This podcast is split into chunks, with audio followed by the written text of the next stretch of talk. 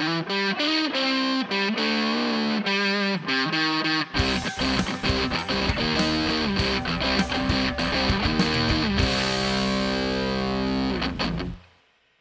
welcome to the Get Offset podcast, a mini-sode. I'm Emily. I'm Leila. Yes, and it's just us girls. Uh, Andrew had to take off, so here we are. I have uh, Princess Carrie Fisher begging for my attention. That's my cat. And my tuna is nowhere to be seen. I have no idea She's where she's. chasing imaginary bugs up walls. Yeah, potentially. She. I've been actually kind of worried about her the last couple of days because she's been like, um, yeah, she's been like over grooming her legs, which is a sign of stress, and I don't know what that's about. So I, yeah, so I tried to like, I've just been trying to like be super gentle and super kind to her, but I think now she's starting to like take advantage a little bit, and um, she's like manipulating me into putting treats on top of her food Oh yeah, she eats. uh, Carrie does that too. but I'm doing it. Carrie will just jump up on her cat tree, and her food is on the cat tree because we were having an ant problem. So I, I Okay, right. put the food up on her cat tree, and it's on one level. And if I know if she jumps to the level above that, she wants she wants a treat. It's actually gotten to the point where, like, if I annoy her, then she knows she's gonna get a treat right after. Like, if I go check if her claws need to get trimmed, she'll she'll just immediately run up to the cat tree. Just okay, okay, you, you you made you made me upset, and now I treat. That's what happens. oh, she's a little genius. I think it makes her a very tolerant cat. Yes, totally. Which is like nothing to complain about, really. No, I don't think so. She's, I mean, she's, she'll put up with a lot. Like, she's so scared of strangers and stuff, but she doesn't swipe at anybody. She's only cut me once.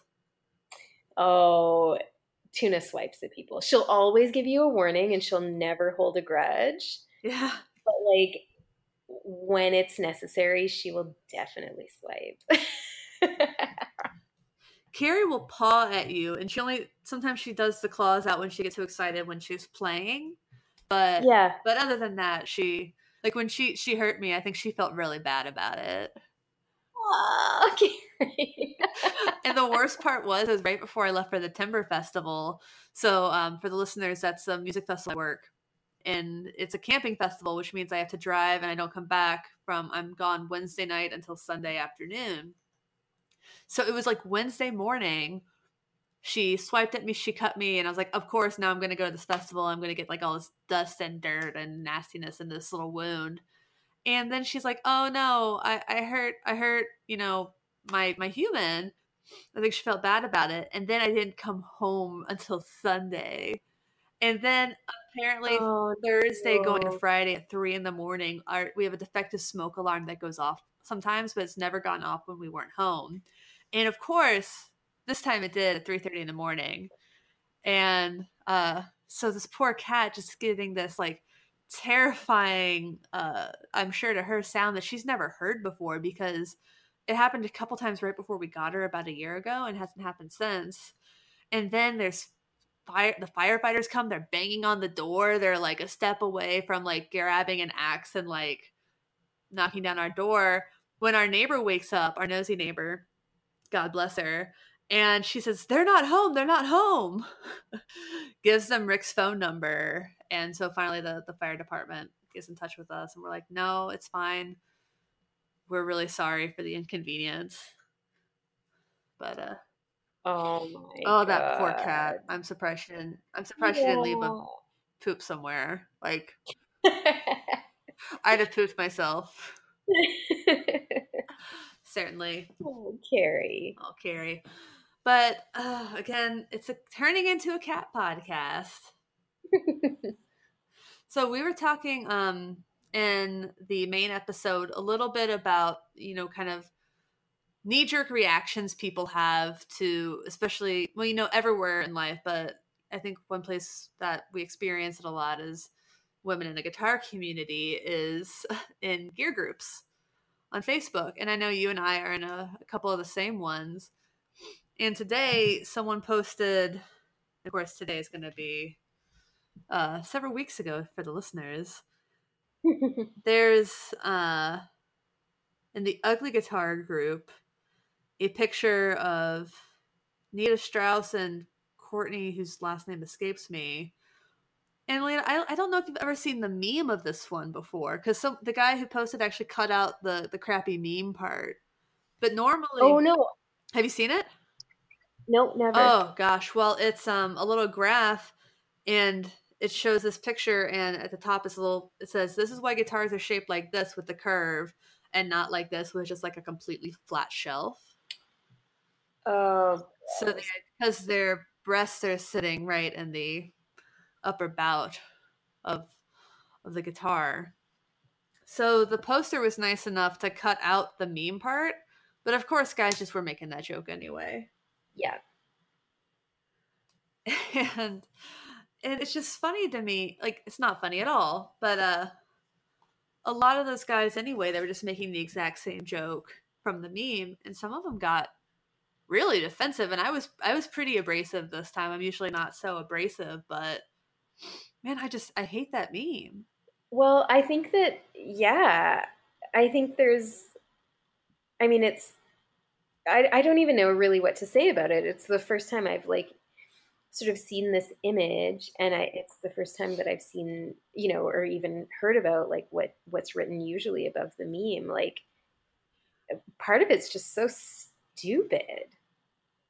It's so like middle school. Yeah, like I yeah. And and actually like yeah, anyway, I mean you and I Emily have talked about like like what makes a guitar, you know, comfortable like to play like, you know, and I don't know, like it's anyway, it's just like it's just so dumb and it's actually like yeah, I mean, obviously inaccurate, but it's just so dumb.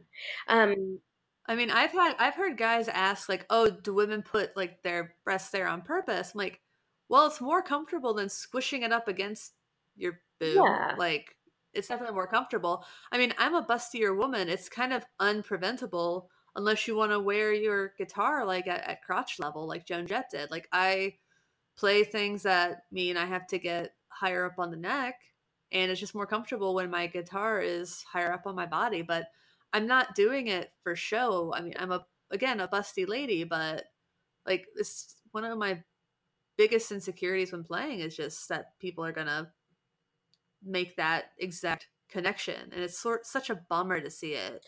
It's also yeah like i mean it's just like it's another sort of you know it's another way that ultimately yeah it's another way that ultimately like your you know playing or performance just doesn't ever get to be about playing and performance because there's all these risks for people to basically derail it in this way that just basically comes down to your gender and your body and it's so dehumanizing. yeah, it absolutely is. Like, it's it, like I, I get thinking a rock star is a as a product like from a music industry perspective but yeah. i mean women especially as soon as you're up on that stage like people don't see you as a human being anymore and i've had lots of men say this is i've i know lots of men who have been in bands with women and thus became very like protective of the kind of crap that happened to these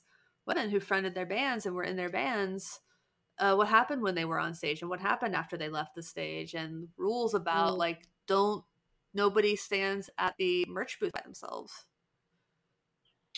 Right. Yeah. Not that I've ever it's been just, hit on after a show. But you know, like I don't know, I'm just looking through this thread right now and like there's, you know, there's literally people like posting more photos of, you know, women playing guitars and like just sort of like I don't know, just that that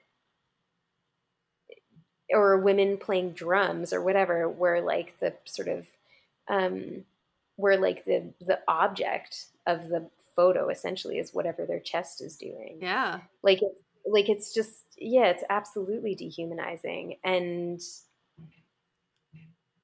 I don't know. And then at the same time, when it's sort of called out, there's like all these people that are like, what are you talking about? I don't hate women. Or, like, I don't know, man. I kind of think you do. It's like, yeah. Neko Case has that song, that, uh, Poets Have an Odious Business, uh, loving womankind like lions love Christians. I'm like, I kind of think it's that kind of love.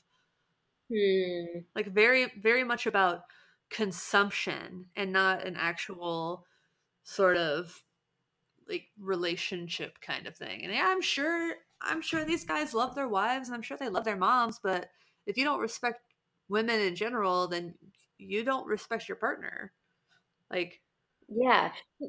Not to mention like just how annoying it is when, you know, when people basically need to, you know, think about the actual women in their lives to somehow like make the link between you know between all as, women as a or father to of daughters yeah exactly Like, it's oh, just, God. like really like you went through your whole life you know until you had daughters like just being a total Mhm. jerk like i feel bad for everyone involved in your life right now like it's just oh it's Mm-hmm. so I don't know. It Oh, shouldn't yeah. have to take that in order to empathize with.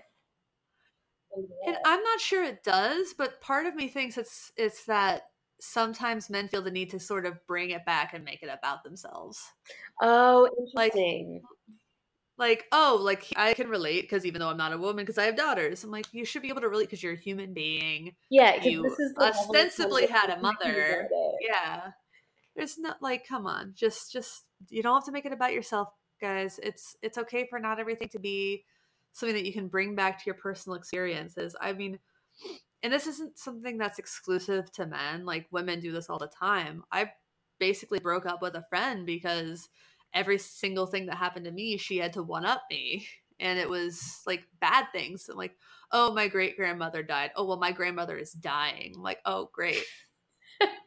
I mean, I think that like I see like a yeah, I see a bit of a difference there. Like I see, you know, it kind of sounds like your friend was you know, like self-involved or like couldn't sort of, you know, couldn't share the space like in the kind of relationship versus like, you know, I don't know, like this sort of maybe it is just about dudes like making it about themselves, but like um yeah but i always get sort of the impression that it's like like i don't know it's like i i you know i i didn't have any empathy for um you know i didn't have any empathy for you know cats until i met one in person. It's just like you shouldn't need to have met anybody in person or like had a baby yourself to sort of know that children deserve to be loved and respected. You know, like it's just like like these are like sort of just basic human values I feel and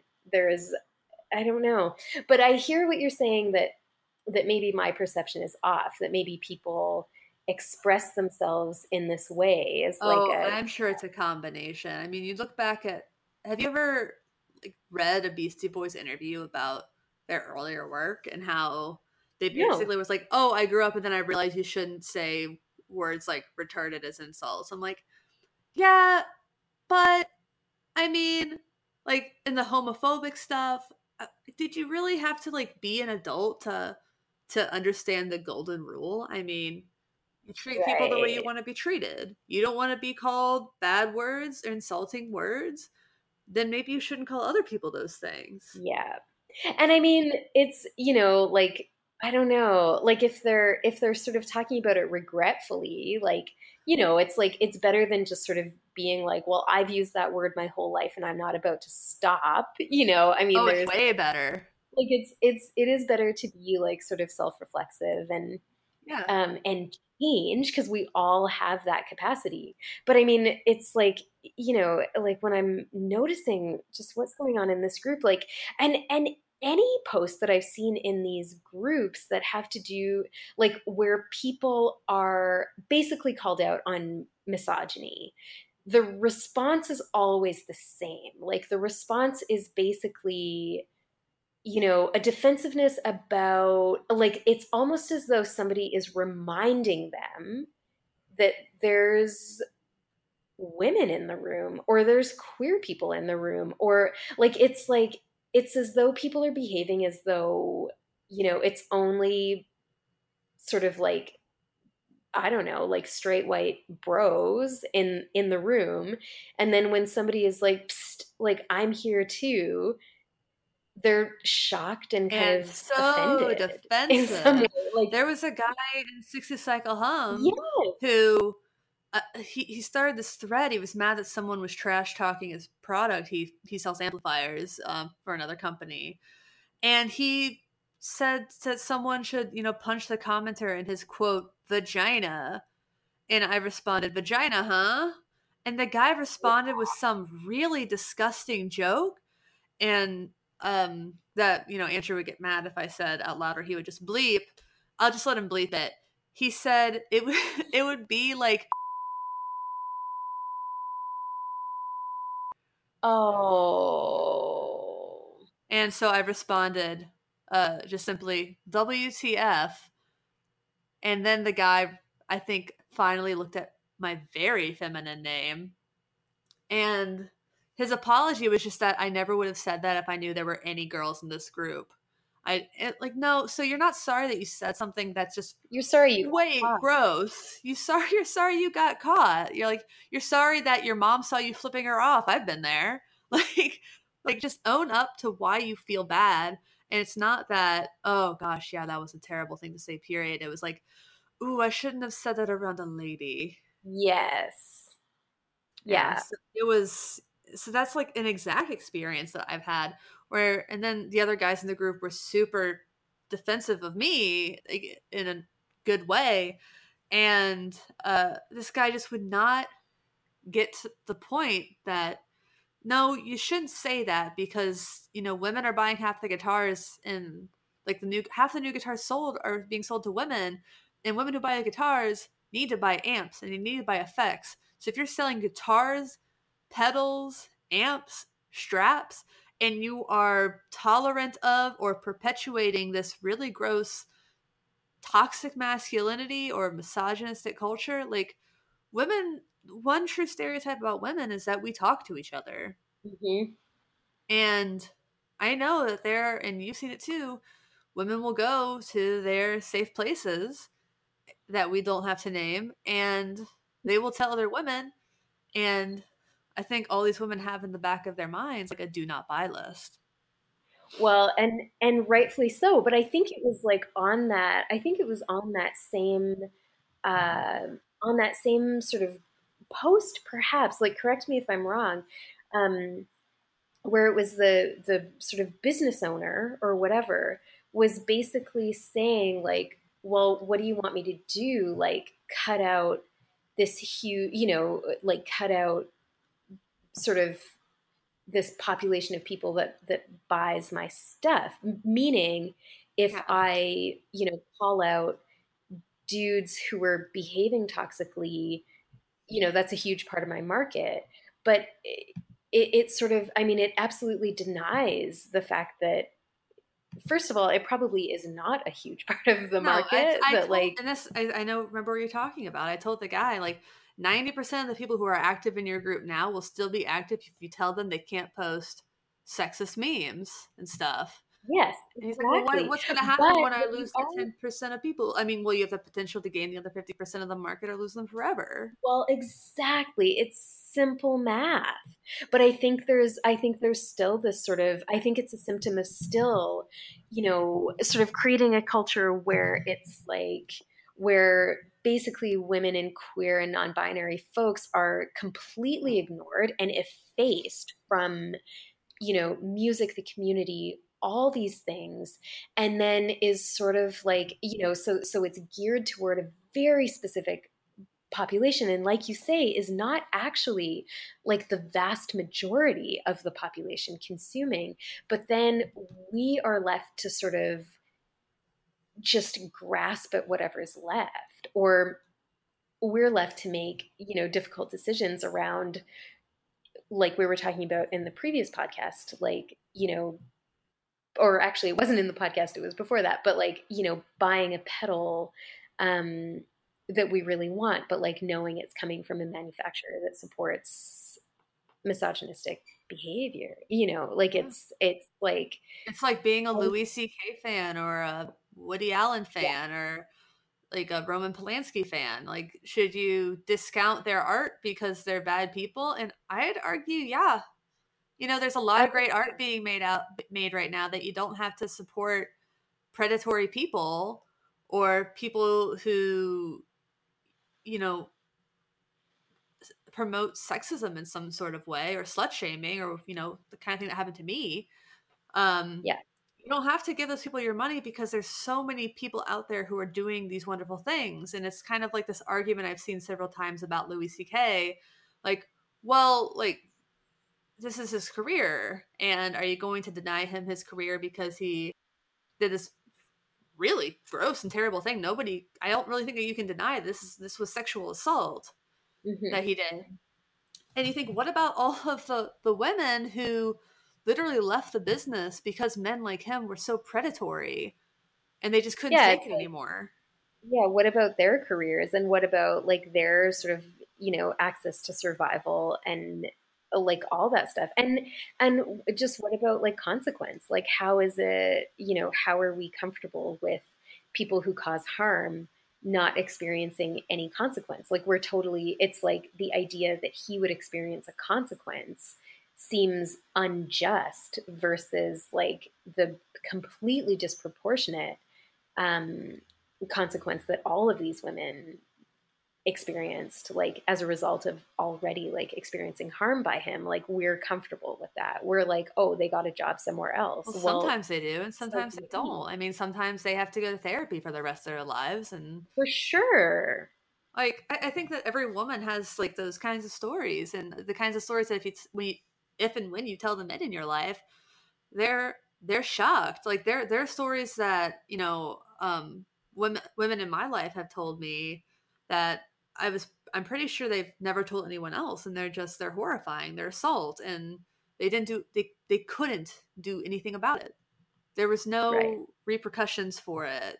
I mean, I had a friend who gosh, I don't want to even get into it, but um I remember Rick was driving this friend and I home and we were kind of talking about our, you know, cat calling street harassment stories and I always mm-hmm. tell one of I always tell mine as jokes because it makes it easier for me. Mm-hmm. Like I was in New York and I was walking down the street and I was like looking at my phone. I was texting somebody probably, and a guy, a young guy, comes up to me and says, "Who you texting, baby? I'm right here." And I'm like, "Oh, okay, great." And I keep walking, and he just follows me for like a block and a half, just saying, "Who you texting, baby? I'm right here. I mean, I'm right here. Why are you texting me?" And, and uh, and the joke is, I had to dunk into a Blimpies to get away from him, and then I had to eat at the Blimpies, and that was worse. Right. like it's funny. It's true. That is actually the situation. And then I really was like, and now I have to eat at Blimpies on top of all that. Yeah. But my friend was telling. Then she told her story, which was basically she was walking home alone at night, and this guy's kind of walking behind her, and they get stopped at a light or whatever, and the guy leans over to her and he says if I chased you, do you do you think you could outrun me? Oh God. And then we like dropped my friend off and we were kind of driving home and I turned to him like, What'd you think of her story? And he said, I didn't know that things like that really happened. Right. And he's you've met him. Yeah. He's he's a he's a he's a woke kind of guy. I doubt he's ever hollered at a lady. Yeah He doesn't seem the type. So I guess in, in like that's way common in New York. It's it's common everywhere, but it's a big thing in New York. I mean, I believe that he's maybe never witnessed it firsthand. But I think it's the difference between, you know, the men you tell those stories to who believe you and the men you tell those stories to who don't believe you. I think that is like, yeah, I think that is like a super critical difference. And you know, I mean it's interesting like in the in the last podcast how Andrew was saying, you know, about his sort of like gut gut response or his like first response um His automatic thought is they call it in cognitive behavioral therapy. Right, is like sort of of defensiveness. It's of like, you know, getting uncomfortable and sort of, you know, getting defensive or whatever. Um, and I think I think that defensive sort of you know mechanism can kick in in lots of different ways but ultimately like i think the difference between sort of staying there and then or like doing something more productive with it is like you know the the difference between deciding if you're going to believe somebody who's talking about their own experience or if you're not going to do that. Yeah. Yeah and i think that very very healthy people can understand that you have that automatic thought and then you need to have those sort of coping thoughts. Like yeah. you got to remind yourself that if somebody says that you know men are being disgusting or whatever they're not necessarily talking about you. My favorite tweet on the matter is uh someone jokingly said you know the friend hashtag not all men and she responded hashtag your friend dave. And it's the same thing. I think rick knows that he's he works my husband rick knows that he he works to to be a good ally and to be a better person and to listen to women and he comes to me with questions he has he works in the tech industry it's not very you know safe and welcoming to women all the time mm-hmm. but um he i think understands that he is that that nobody is saying it's all men and that right. there are good men and there are more of them but there are bad men and they are very bad and also that it's not so much about like you know it's like for me when i think about it it's not so much about like an individual person like like you know one man like whether it's dave or whether it's you know somebody else but like i but i think about it like more in terms of like just like like the dynamics of masculinity in general like when i think you know and when i think about like like what that means like to me like that means police systems like and policing that means like prison systems that mean like there's all kinds of like points of violence that are um, that are like sort of masculine forms of violence. And I think that's the kind of stuff that we need yeah. to address, right? It's not like it's not physical violence. It's not always physical violence.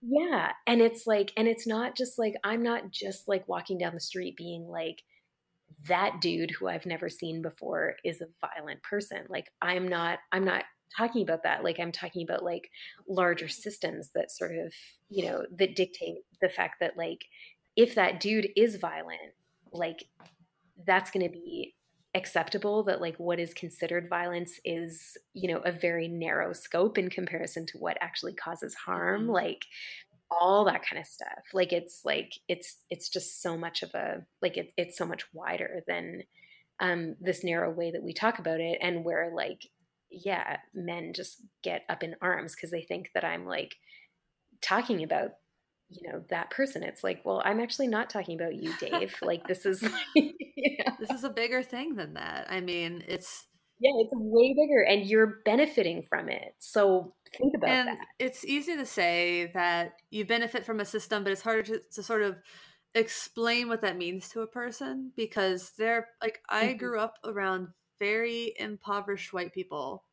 Like like mm-hmm. rural Ohio, there were people who were upper middle class like my family and then I had friends who uh, you know kind of barely own their house and it's cheaper to live out there so they did and their parents were unemployed or underemployed so you had those people don't feel like they benefit from a system and they don't benefit from all the systems, but there are systems that they do definitely benefit from. But like to tie it yeah. back to the music industry, I think it's easy to say in gear culture for things like gear splaining. Like people are always going to tell you like it's it's like without knowing your gender even like dudes can be bad to dudes and I think that they don't then realize that it's even worse for women like, oh yeah, so so a guy told you your amp sucks. Well, guess what? Once I went into Guitar Center to sell an amp, walked up to one of the clerks with my hand out to shake his hand and introduce it myself so I could get a trade in. He walks right past me up to my now husband and says, "Uh, so what are we doing with these today, bro?" Wow. Rick turns around and says, "Uh, you'll have to ask her. They're her amps." Yep. Like I guarantee that has not happened to a guy at Guitar Center. No. No. That's No. no, that's for sure. I'm Yeah. sure that no man at Guitar Center has ever, ever been asked, "Are you buying the ca- Are you sure these are the cables that he wants?" Yeah. Yeah. And Yeah. then is like tried to like, you know, be convinced out of it or, you know. I mean, I've had people try to convince me out of modifications I wanted to do, like very normal, not modifications, like Yeah. changing out the stock tuning pegs on a guitar. Like, no, I'm 100% sure I want to do this. Like, this is not like, uh, it's not like I'm telling you to uh, to put a Bigsby on a vintage Les Paul that doesn't have one. Like, I'm not asking you to drill into a a vintage instrument and deface it. I'm not asking you to take this guitar and then file away one of the horns on it. No, like this is an extraordinarily like, like an aggressively average thing to do, but I've Right, still had guys try to talk me out of it or write the wrong thing down and I think it's just, I mean, I think it's just such a power play too, isn't it? Like, it's just like, I don't know. I mean, I haven't, I haven't, to- I, I have to admit, like, in the guitar world, because I'm in such a niche sort of part of it as a builder, you know, as somebody who has, um, like a mentor who definitely does not treat me that way and has never treated me that way.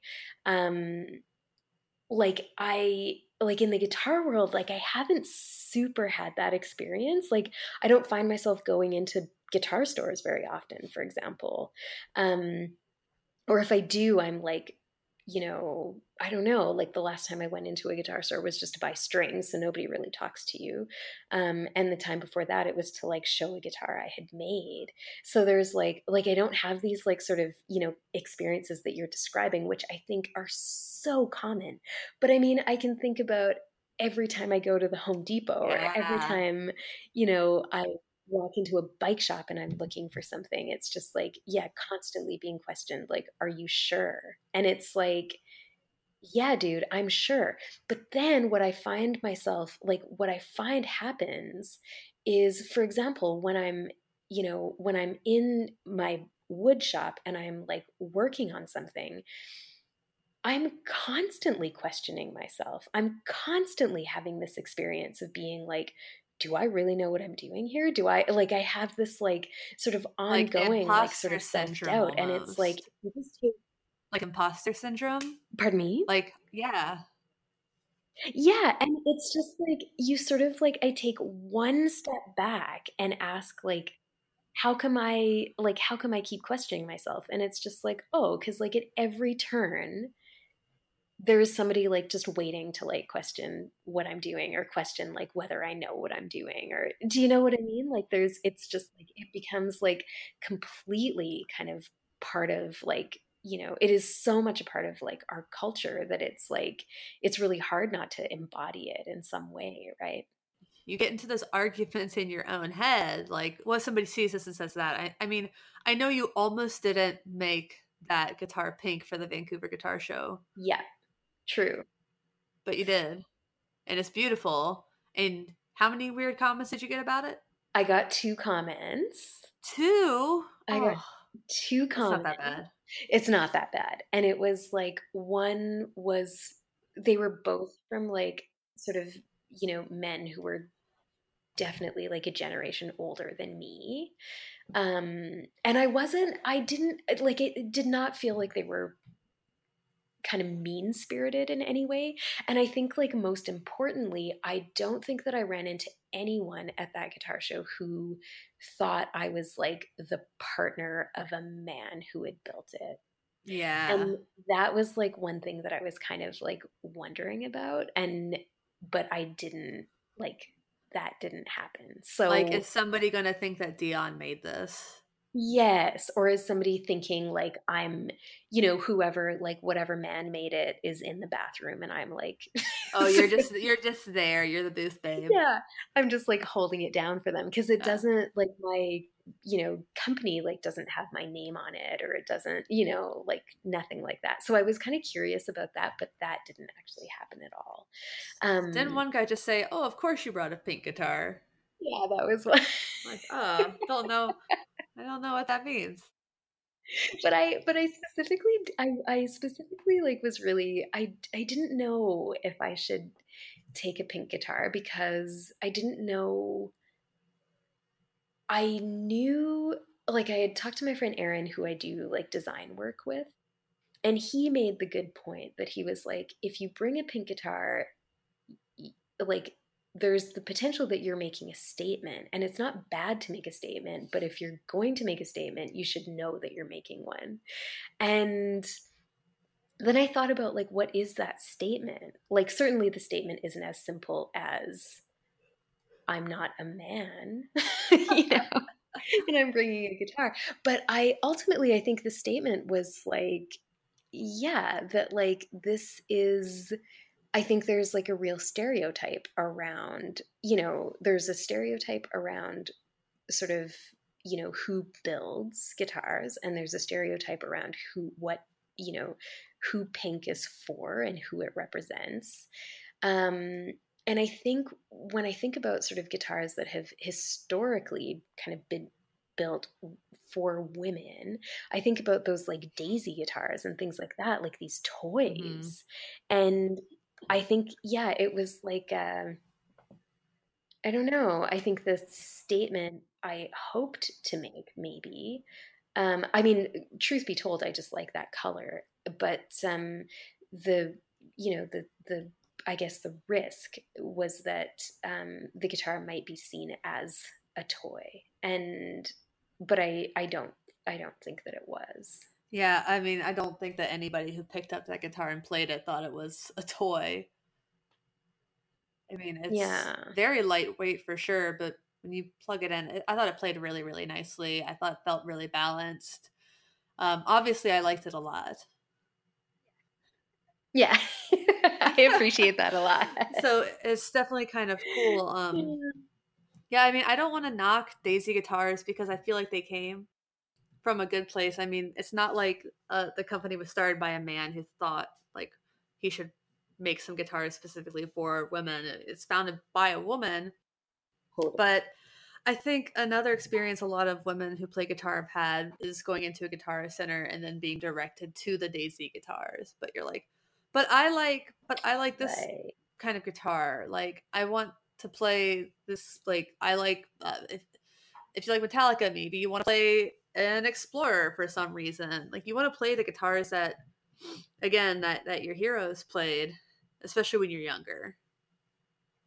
And there's nothing wrong with Yeah. that, but it's very exciting to see people building new shapes because I think that a lot of um, builders really rely on the Telecaster shapes and the Stratocaster shapes and the Jazzmaster shapes, and they're great shapes, but I mean, they've been done. And mm-hmm. I know that you talk about those old Japanese guitars and how unique they were. And there aren't a ton of people doing that as I, I mean, I don't want to say aggressively, but uh, kind of aggressively doing something that's different but also very aesthetically pleasing. Yeah, I I get the sense though, and maybe you get this perception too, I'm not sure. Um I get the sense that like we're actually part of like a a trend right now that's happening where there is um where there is like a lot kind of more of that happening. Like when you think about the Vancouver Guitar Show, there was a bunch of electric guild builders, but there wasn't anybody that was making factory copies. Like there wasn't. Do you know what I mean? Yeah, and if they were the same shape, they were completely different, like made out of metal.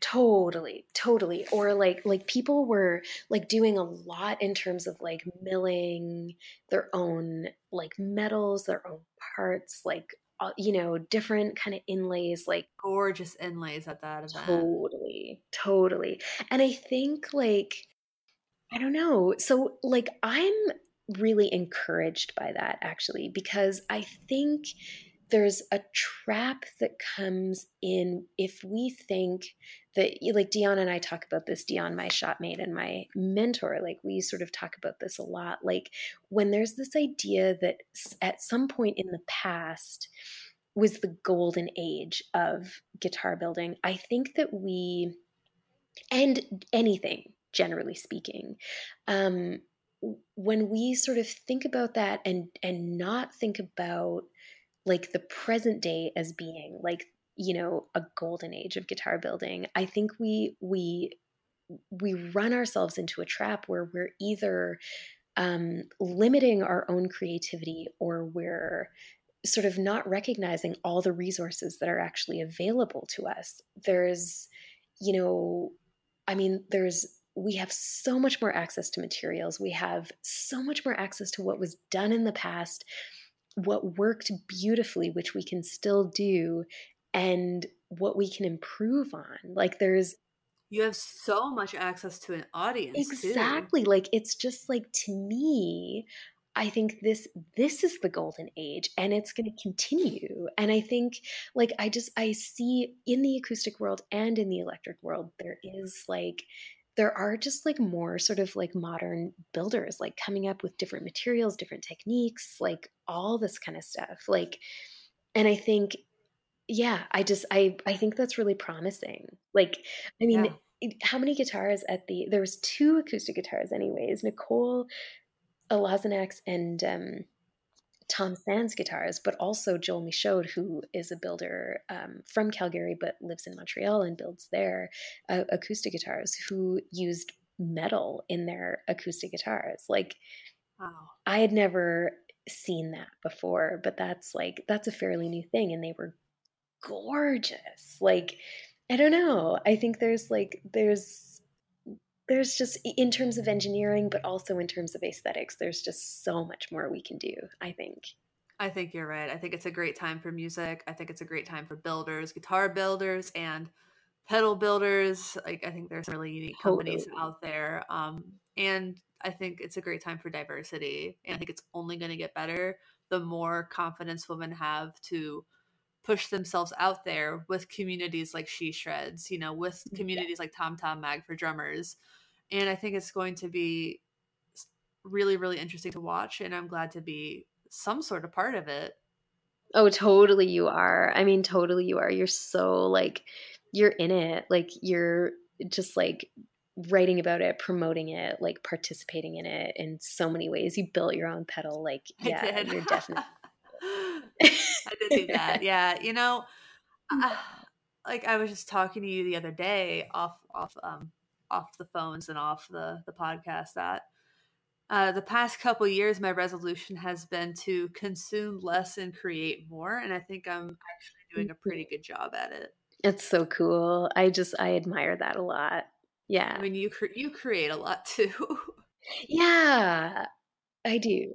I do. Oh you know you know what we didn't talk about on the um uh, on the last podcast is what we were drinking. I thought we were going to talk about that. I finished mine. I have a lemon bubbly water, though. Uh, uh, earlier, I had a drink that I made with lemon lavender shrubs, some lemon uh, sparkling water, and some gin. Oh my gosh, that sounds good. I had. It's pretty good. I had just like um because it's October, oh no, it's September, which means that it's been snowing for a week here. Um, what? Yeah, I had a hot water bottle in my sweater, and I had a cup of uh, I had a cup of hot water with honey, and then I also had a glass of uh, kombucha that I had made mixed with um, some apple juice from apples in my garden. But that sounds so good. Yeah, it was really nice. I don't usually like mix the two, but I've let my kombucha go like way too far. Basically. A little strong, a little. I needed fermented. cut it. Cut it. That's yeah. sweet. I get that. Rick was so happy. Uh, we got to pick the apples from our trees the other day. Oh, that's so nice. Everyone told us don't expect don't expect any apples in the first three years, and we got them the first year. Oh, that's so great. So it's only going to go up from there. Yeah, the trees are, are the trees are columnars, so they are literally only going to grow up. They they don't grow out very much, which means we won't have to like keep hiring somebody to come over and like cut them away from the power lines and stuff. Oh, right. Okay, so wait a second. So they, but do they get like very tall? Like, are you going to have to like climb up on a ladder? I think they really maybe high? get seven feet. Oh, shoot. That's awesome. Yeah, that's not so bad. No, that's easy. Yeah. So we're really we're really excited um for that. He's Rick likes apples. I'm kind of allergic to them. oh, bummer. Like I won't it's not like an anaphylactic reaction, it's not like a puke reaction like when I have soy or cherries. But um, I have something called oral allergy syndrome, where some raw fruits and vegetables, my body thinks they're allergens, but they're not. So they just kind of give me a stomach ache and they make my mouth itch. And I remember when I realized that this was not a normal thing to happen to people. I was 20, 19 or 20, and I was sitting uh, with a roommate one summer day eating an apple. And I look up at her and I said, Isn't it weird how apples make your mouth itch? And the look she gave me was all I needed to know that that was not normal.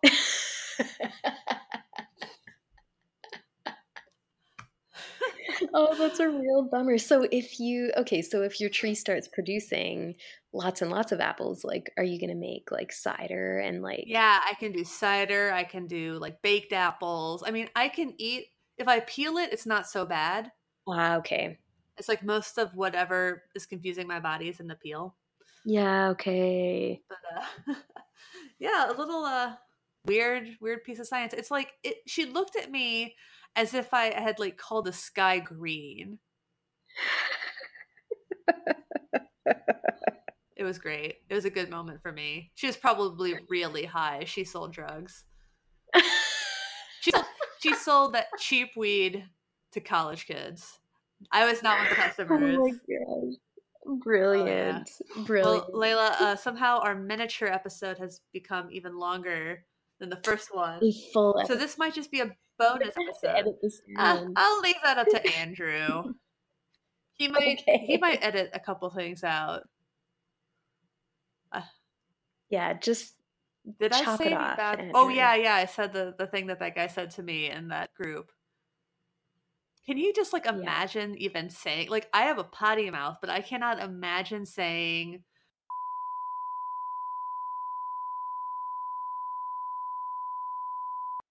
sorry, Andrew. I said it again. I hope he leaves it in and just bleeps it. I was on a podcast like months ago and I somehow didn't swear at all. And I said, "You guys just you should just bleep every adjective, and it, everyone would just believe that I actually said a swear word." Can you imagine? Oh, that's very funny. Well, we'll leave it to Andrew, but yeah, that was. I mean, you know, I had such a nice evening chatting. Same, yeah. Likewise, it's always a pleasure, Leila. Uh, we hope to have you on again, and Oh, I hope you to. have a great time in Montreal. Yes, I leave on Thursday, and um, yeah, I'll send you updates. Nice. Do you speak French? Nope. You say no. no, but I think I think it'll be fine. You say no, je ne parle pas le français. no, je ne parle pas français. Oui. All right. I'll talk to you later. And to everyone listening, I can't believe you're still here. Bye.